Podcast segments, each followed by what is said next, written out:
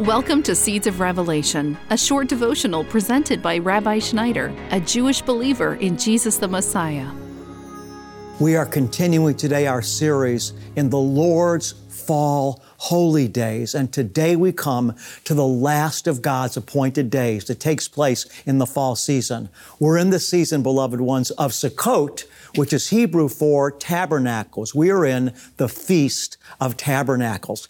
This is an incredibly joyous time of year. It's a celebration of the harvest. It's a celebration of ingathering all the crops, thanking God for all He's done, for all His blessings.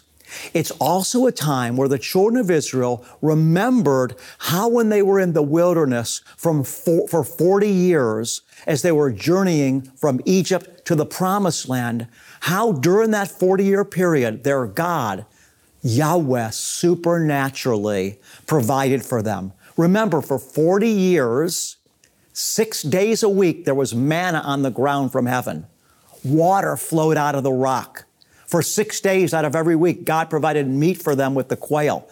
They literally saw God's supernatural glory every single day for 40 years, hovering over the tabernacle as a fire by night and a cloud of glory by day. I'm telling you, the Feast of Tabernacles, it's glory time. It's a time of celebration.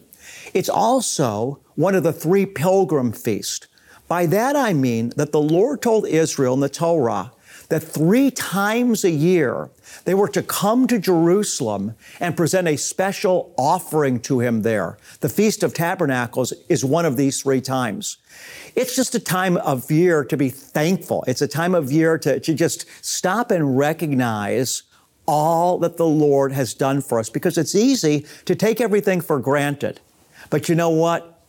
We can't. We can't allow ourselves to drift away from having an attitude of gratitude. So during the Feast of Tabernacles this year, I just want to remind us all how the Lord is providing for us. That all the blessings that we enjoy in our life are only because we have a good God. I mean, the blue skies, the sunshine, any relationships that we're in with people that provide goodness in our lives, our health, even though I know that many of us are at different stages in our health, the fact that you're breathing right now, that your heart is beating, and for those of you that have a relationship with Yeshua, with Jesus, the hope that you have that you're going to heaven, it's a time, beloved, to be thankful. That's why the Feast of Tabernacles is also known as the Feast of Thanksgiving. Also, we read in the book of Zechariah that during the millennial period, Jew and Gentile alike will celebrate the Feast of Tabernacles unto the Lord. It's the only feast day listed in the book of Leviticus where we're specifically told that during the millennial period, all the nations that are left will worship God during the Feast of Tabernacles. So today I just join my heart with your heart, my faith with your heart, as we thank God together for His goodness in our lives. Father, for all that you've done, and most importantly, for sending Yeshua, for sending Jesus for us to redeem us for yourself from our sins. This is Rabbi Schneider on behalf of the Lord saying to you today, I love you, God bless you. Thank you and shalom.